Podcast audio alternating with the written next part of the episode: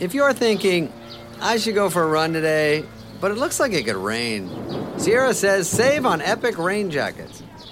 If you're also thinking, but I can't go out in these beat-up old running shoes, Sierra says save on top brand running shoes. And if you're still thinking, but I'm also busy performing brain surgery, well, then we say, you really should have led with that. Sierra, let's get moving to your local store, like now. Go! When you need mealtime inspiration, it's worth shopping Kroger, where you'll find over 30,000 mouthwatering choices that excite your inner foodie. And no matter what tasty choice you make, you'll enjoy our everyday low prices, plus extra ways to save, like digital coupons worth over $600 each week. You can also save up to $1 off per gallon at the pump with fuel points. More savings and more inspiring flavors make shopping Kroger worth it every time. Kroger, fresh for everyone. Fuel restrictions apply.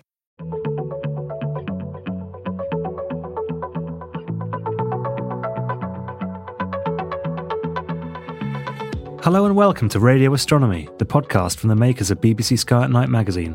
You can subscribe to the print edition of the magazine by visiting skyatnightmagazine.com or to our digital edition by visiting iTunes or Google Play.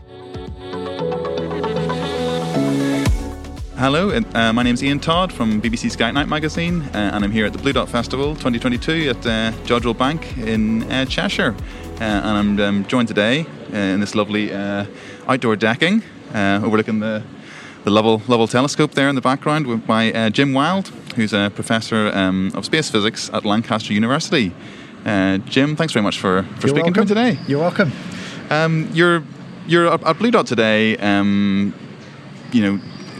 telling people about space weather and a little bit about solar science. Are you enjoying the festival so far? Do you get much chance to sort of mingle and actually soak up the atmosphere and enjoy it for a festival? Yeah, it's really good. I love this festival. It's just a nice size, really family friendly. So I've got two little ones. So I usually come for the weekend, soak up the festival, come around with the kids, do all the fun, the twilight parades and all that kind of stuff. Go to some of the other talks. Myself and my daughter went and watched Tim Peake yesterday. So it's really great. So this year I'm actually speaking on the Sunday, which is the last day of the festival, which is new challenges for me. You end up being a bit disheveled by day three of any festival, but no, it's a brilliant festival, and it's just great to come and be here.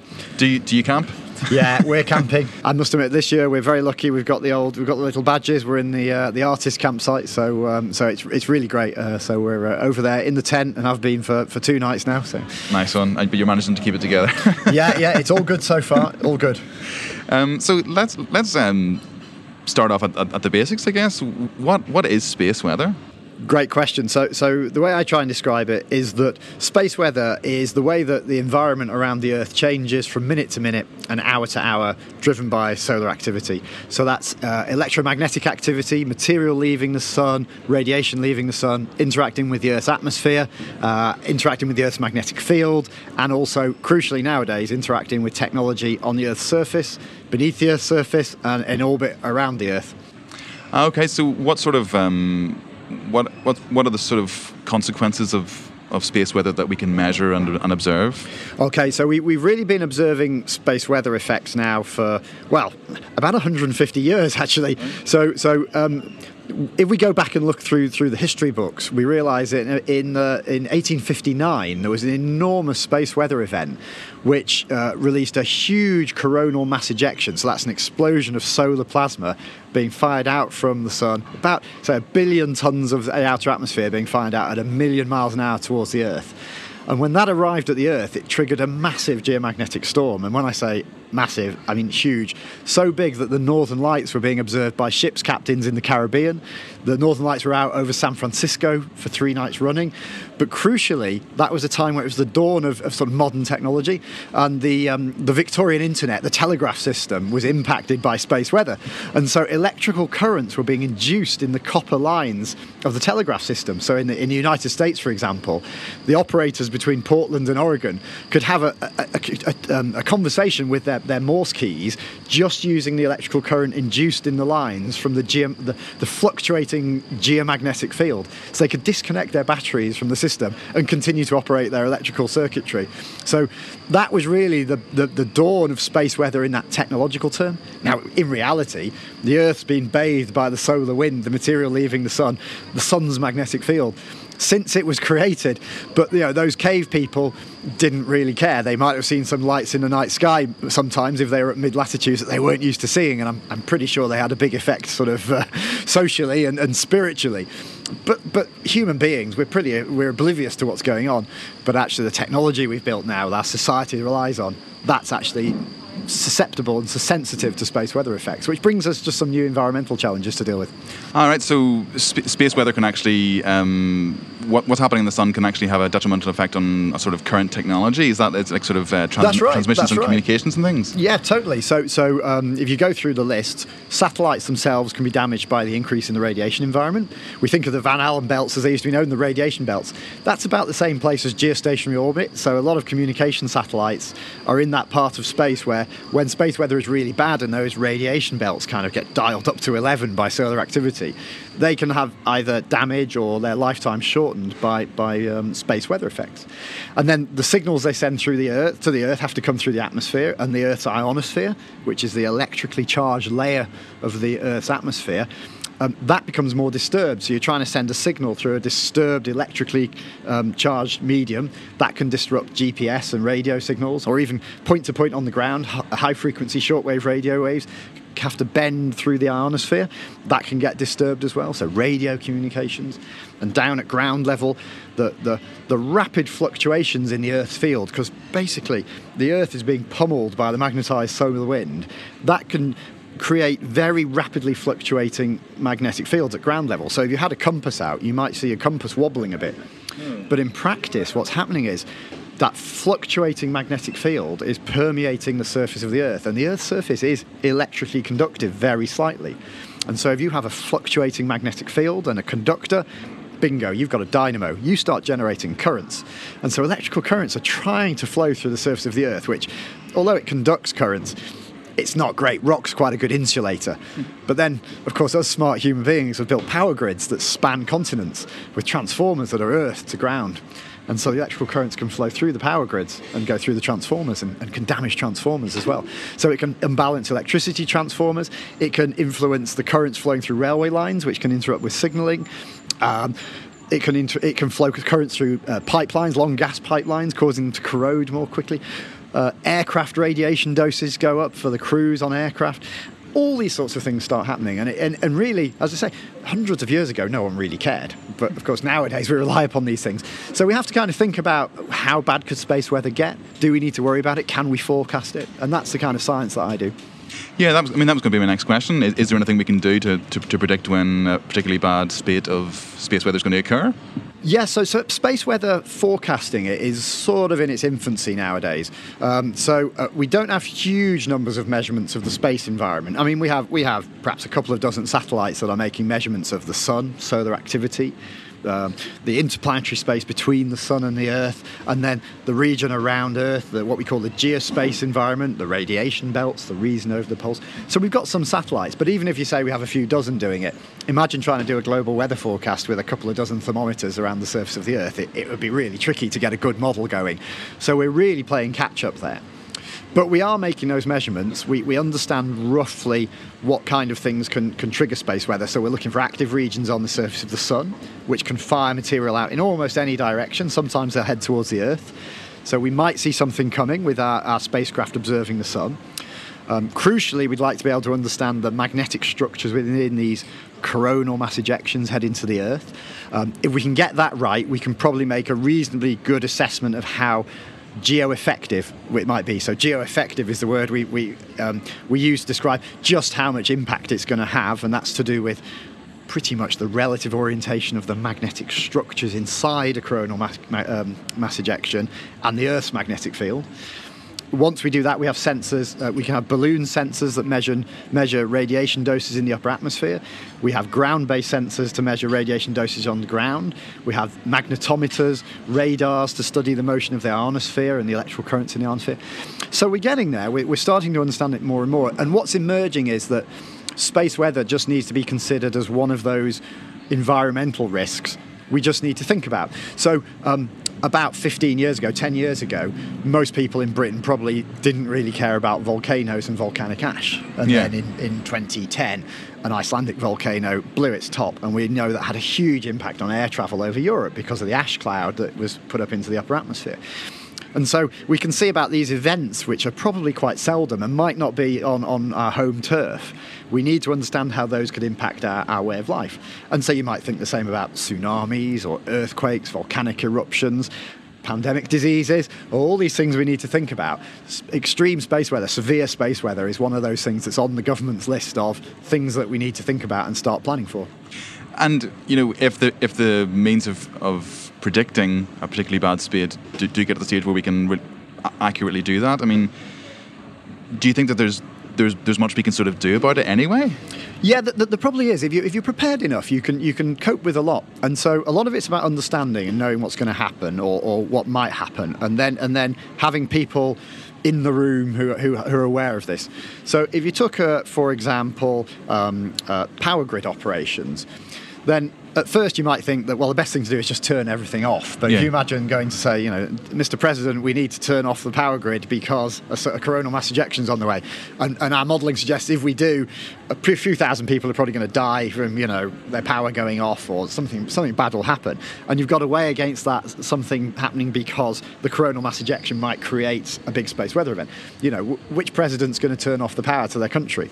But in reality, what you probably want to do is turn everything on, because the power grids, they're complex structures, they're networks, and what you ideally want to do is have as many paths for currents to flow through the power grids as possible. And so if, for example, you had some of your lines, say, out for maintenance, so there was no power through, you'd probably want to bring them back into service so that any power running through the grid can go through as many paths as possible and diminish the impact. Similarly, if you've got a spacecraft in orbit around the Earth and you're a bit worried that you might end up with having some strange effects going on, one reasonably common phenomenon is something called a single event upset. And that's where a very high-energy particle, high-energy subatomic electrically charged particle, passes through the semiconductors, the silicon chips, and deposits some electrical charge. Now, of course, silicon chips work in binary. They work in ones and zeros. So dropping a bit of charge into a bit of memory is the equivalent of flicking it from a zero to a one. So you might create a sort of phantom instruction. Now, that phantom instruction would probably be harmless. But if it was something not harmless, like shut off all systems or point your solar panels away from the sun, that could really damage a spacecraft. So you might put a satellite into a safe mode of operations, shut down the non-essential functions, not do any maintenance, and say, for the next 24 hours, you know, go into safe mode, don't do anything crazy, and then we'll talk to you again in 24 hours. You might put your astronauts in a safer part of the International Space Station where the walls are a bit thicker and you've got a bit more shielding. If you've got a crew on the way to Mars, again, you might have a refuge on the spacecraft where they can go and hunker down if a coronal mass ejection's on the way. So planning gives you, you know, some time, gives you some opportunities to plan. Yeah, that's one of the things I was also thinking about, is the fact that we have this continual human presence in Earth orbit in the form of the space station. There must be a degree of, you know, having to plan, for example, spacewalks around whether or not you think that there's going to be particularly bad. So you'd probably avoid a spacewalk if you knew there was space weather was going to be bad. So in low Earth orbit, it's not so bad because the Earth's magnetic field is a marvellous thing. Imagine you've got the Starship Enterprise up shields. The Earth's magnetic field gives us a force field around the planet, and it's kind of a two-phase thing. So that that magnetic force field actually deflects most of the solar wind around the planet, because the solar wind is comprised of ionized gas coming from the solar surface. It's mainly ionized hydrogen, which basically is protons and electrons, and ionised helium. So you'd end up with what we call alpha particles and electrons. But because they're electrically charged, they are sensitive to the Earth's magnetic field, and they divert around the planet mainly. So the Earth's magnetic field sort of acts like a rock in a river. Everything flows around us. And that then protects our atmosphere, and the atmosphere is really great at absorbing radiation. So the harmful X-rays, ultraviolet light, that gets absorbed by the atmosphere. So here at ground level, we're all good. And in low Earth orbit, although you're above the atmosphere, you are still quite deep within the Earth's magnetosphere, the area, the sphere of influence of the Earth's magnetic field. And so we get a load of shielding. So the International Space Station's reasonably well shielded naturally by the Earth. And of course, there are areas, I understand, that if things are thought to be particularly hazardous, or if the ISS is going to fly through some of the naturally occurring slightly weak spots in the Earth field, then you can basically get the crew to go to one part of the spacecraft, or not do a spacewalk or something like that. But there's some really interesting stuff about interplanetary travel. So what we now know, looking back, and it's kind of terrifying, is that during the Apollo era, there were several what we call solar energetic particle outbursts. This is sort of the sun just belching out a load of relativistic, so particles moving at the speed of light, subatomic particles. And these would be quite dangerous. And again, if you plot out the timeline, you can plot a chart and you can show where all the Apollo missions were going to the moon. And then we're looking back, we can see where all these solar energetic particle events were. And they interleave. So the Apollo missions, which were lasting for about a week by the time you've flown to the moon, mucked around on the moon and come back again, they just happened to miss them all. And that was great. And most of them would have been okay. A couple of them would have given a higher than radiation dose than you'd really like. And there was at least one where the radiation dose probably would have just killed the crew within hours. So they wouldn't have done a Tom Hanks. They wouldn't have done Apollo 13. They wouldn't have come back. They would have been killed in orbit. But we just managed to miss them. But they didn't know that at the time? They didn't know that at the time. But so now we know that. And of course, if you think about that, if you think about the Apollo missions over, say 3 years, there were a few of these events, but the week-long missions avoid them all. If you're going to Mars, you're going to suck up all of those because your flight's going to be 6 to 8 months. So we've got to think about how we build spacecraft that can protect astronauts from those kind of events. And also, on your way to Mars, you're outside the Earth's magnetic field for most of the trip. I mean, even going to the Moon, if you time it right, the Moon is in the Earth's magnetosphere, the tail end of the Earth's magnetic field. So yeah, these Mars missions, you've got the flight to Mars, and then once you're on Mars, Mars is actually a really great analogue for the Earth in terms of space weather, sort of alternative histories. So the Earth has a great double-layer defence field. We've got the Earth's magnetic field that shields the atmosphere from a lot of space weather effects, and then the atmosphere soaks up all the radiation. Well, Mars has a really weak magnetic field because deep within its core, the churning nickel iron metal core like we have in the Earth, which is still molten. And Mars, it's frozen solid. Mars is just smaller than the Earth. It's about half the size in terms of diameter.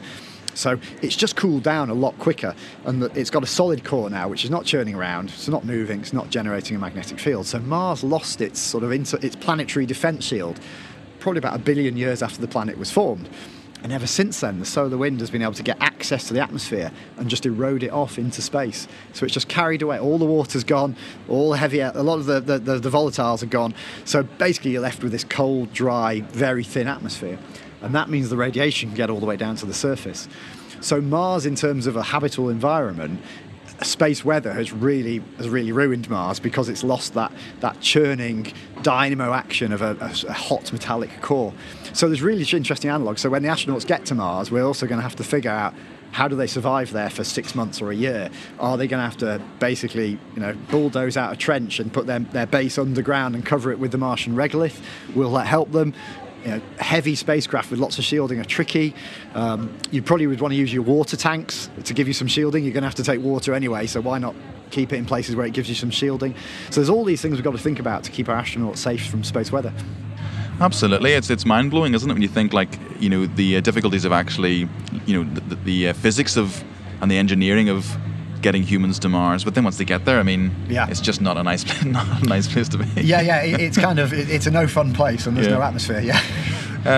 But you touched upon at the start of this interview. You touched upon there is a nice product of space weather and its interaction with Earth, and that's the aurora, isn't it? That's what causes the aurora. That's what causes the aurora. So we have the aurora borealis, the northern lights, and the aurora australis, the southern lights, and obviously those have been around since the formation of the planet, basically. So looking back throughout human history, you can see these great stories of the human beings who tended to be in the northern hemisphere, just because of where the land masses are, would see the northern lights and built them into their folklore and into their legends.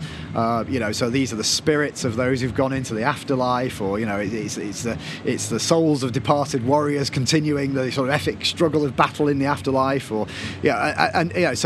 it's just part of the fabric of society and folklore and religion in some parts of the world. But yeah, the space weather is what's generating the northern lights. So what's in effect happening is there is a magnetic connection between the solar wind, which was magnetized. It brings the sun's magnetic field out into the solar system. We call it the interplanetary magnetic field. That hooks into the Earth's magnetic field, and it actually sets up a convection, a motion in the Earth's magnetic field, which churns up particles. And so this connection basically means we live at the heart of a big particle accelerator, which is firing material down into the upper atmosphere from the space environment. And when it runs into the upper atmosphere, it causes the gas in the atmosphere to glow. So mainly atomic oxygen gives those amazing green and red colours, in the same way that a neon lamp works. And of course, we just sit here beneath it. It's 100 to 200 kilometres above our head, and you can see these amazing lights in the night sky. So yeah, space weather, nothing new about it at all. It gives us one of the most amazing natural phenomena that's on a lot of people's bucket lists. I'm pretty sure there's a booming travel industry taking people to see the Northern Lights. But we've also built ourselves a society where we just got to keep an eye on it for some other reasons as well. Yeah. Now, coming back to the dangers, that's one of the things you're talking about here at Blue Dot, isn't it? You're sort of exploring how solar flares and that sort of almost like disaster cinema, how it's portrayed in popular culture. That's right. So there's a few films. So obviously, disaster cinema is great. There's a lot of natural effects, disasters that Hollywood producers and scriptwriters really like to hook onto, and obviously meteorites hitting the Earth is the big one. Loads of movies about that. But also you've got extreme climate change, you've got tornadoes, you've got flooding, all this sort of stuff. But there's actually a few that are built around space weather, and so I thought it'd be really fun to explore how those sort of things come into the movie. And with most Hollywood stuff, I mean, it's no good being snobbish about it. These films are meant to entertain us. They are not textbooks, and that's great, but they usually have a kernel of truth in them somewhere, and then that's been extrapolated onwards. So if we think about the Earth's core and how that's basically generates a very strong magnetic field that shields us from space weather, and how if we look at Mars, that process has died away and we've got a very different environment. So there was a 2003 movie called The Core, which is about the Earth's core stopping moving. I have to say, it is one of the worst films made in human history. Nothing to do with the space weather. It's just awful. But there's some really interesting things. So in the beginning of that movie, to set the scene, they have some interesting effects going on, which kind of lend a little bit to reality. So there's a scene, almost like an Alfred Hitchcock scene from The Birds in Trafalgar Square, where the pigeons all seem to go completely crazy, and they're flying into vehicles and people and smashing glass windows, and terrifying scene. And the idea there is that the Earth's magnetic field is collapsing, and these birds that use magnetic fields to navigate are becoming disoriented and panicked. And there is actually research going on that shows how migratory birds are using magnetic fields. It's not a very well understood process. And actually, the really good competition pigeon racers, a lot of them look at space weather forecasts and don't let their birds go when there's geomagnetic disturbance, because the birds get lost. They don't like it, or they get delayed coming home. And so, there are those little elements of truth in there. There were some other pretty wacky things in that particular film. A patch of the atmosphere seems to open up with letting microwaves in, which melts the Golden Gate Bridge. You've got to have an iconic US landmark getting destroyed in all disaster movies. It's rule number one. And of course, they assemble a crew. There's a scientist who wears corduroy, who ends up going on a mission in a sort of tunnelling vehicle to the core of the Earth to restart it with an atomic bomb. As you do. But there are those kernels of truth in there. If the core stopped tomorrow, that would be interesting. And what we now know is we can look at the geologic record, and we know that the Earth's core isn't static. We know that on average, every 400,000 years or so, the core, the field reverses. And so actually the field seems to die away and then re-emerge in the opposite configuration, so that the north and south poles reverse. And you sit and think, gosh, well, what would we do? What would space weather be like if that happened tomorrow? And it's a really good question. This reversal probably takes well, 10,000 years-ish, so it's quite gradual. So the idea that suddenly one Tuesday afternoon the pigeons in Trafalgar Square are going to go completely bonkers is probably not going to happen, because in reality there are many thousands of generations of pigeons that would evolve over this change of the Earth's field. But you know, we know this stuff happens. We can look at the Earth's surface and the magnetisation patterns. So there's some great stuff, and it's just a great fun way of exploring space weather and how the science works. What do you think is missing from our knowledge of space weather? Because one of the things I was going to ask you was, you know, if you sort of money were no object, and you could design and brief your own mission, like the Parker Solar Probe, to study the sun and study space weather, what would it be? That's a good question. What's missing from our knowledge? So I think if money was no object, I think I'd launch two spacecraft missions. And the first one, I think what I'd try and do is have a string of almost like in the ocean when you have weather sensing meteorological buoys, or buoys as our transatlantic colleagues call them. You know, you can see weather fronts moving across the ocean. Now in space, to get something on a direct line between the Earth and the Sun, it's probably quite tricky because things tend to orbit the Sun, so they don't stay still. But you really want a load of stuff between the Sun and the Earth.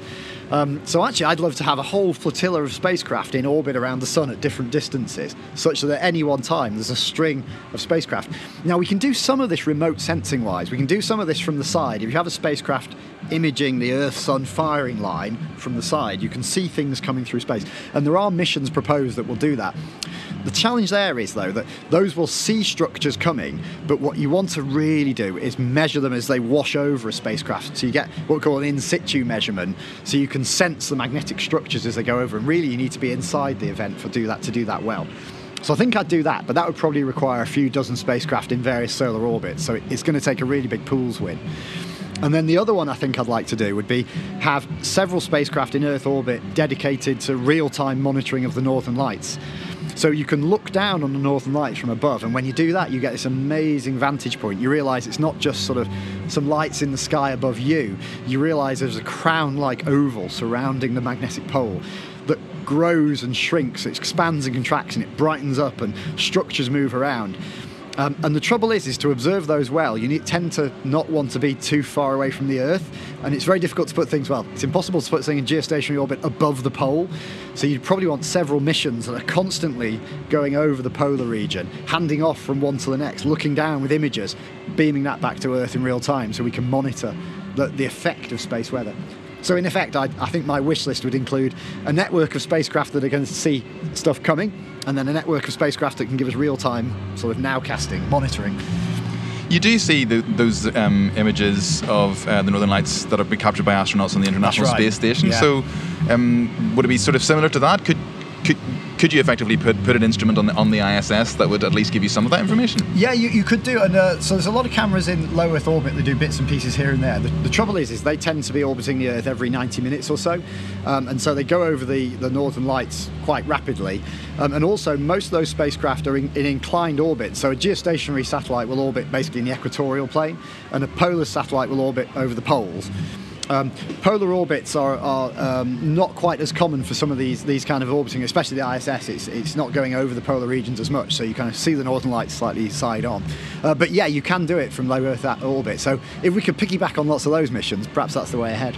Yeah, the notion of the polar orbit, that reminds me of the Juno mission at Jupiter, because that was a polar orbit as well. And that's right. Yeah, and it was able to. Yeah, it's been able to detect some of Jupiter's aurora, hasn't it? That's right. So you can fly in a polar orbit, and every orbit you go over the polar regions, and you can see the Northern Lights. And so you get these amazing views looking down. And what you can also do, if your spacecraft has got particle detectors and field detectors, you actually fly through the regions where all these energetic particles are streaming down into the upper atmosphere, and the electrical currents. If you imagine electrons moving downwards, high school physics tells us that's a current moving upwards. So actually you're flying through electrical currents, and you can measure those and sense them. So that's really great to be able to do. The annoying thing is for something like, I mean, if it was my wish list, I'd have 5 or 6 Juno spacecraft in an orbit following each other. So you've always got some over the pole, because nature likes to play tricks on us, and normally the really interesting stuff just really kicks off just as your spacecraft is disappearing off over the horizon. It's to keep us all in jobs, so it's good. I think you make a good pitch. I think you should pitch this mission to the European pitchers. I'll pitch it to ESA, see what they come up with. I'll buy a Euro Millions ticket as well. Fantastic. Well, Jim, thanks very much for sitting down and chatting to me today. And, you're very welcome. You know, enjoy the rest of the festival. It's been amazing hearing about this and space weather and aurora and all the disaster cinema as we've been discussing. But yeah, good luck with your talk and enjoy the rest of the festival. Thanks, you too. Brilliant. Thank you for listening to this episode of the Radio Astronomy Podcast from the makers of BBC Sky at Night magazine. For more of our podcasts, visit our website at skyatnightmagazine.com or head to Acast, iTunes or Spotify.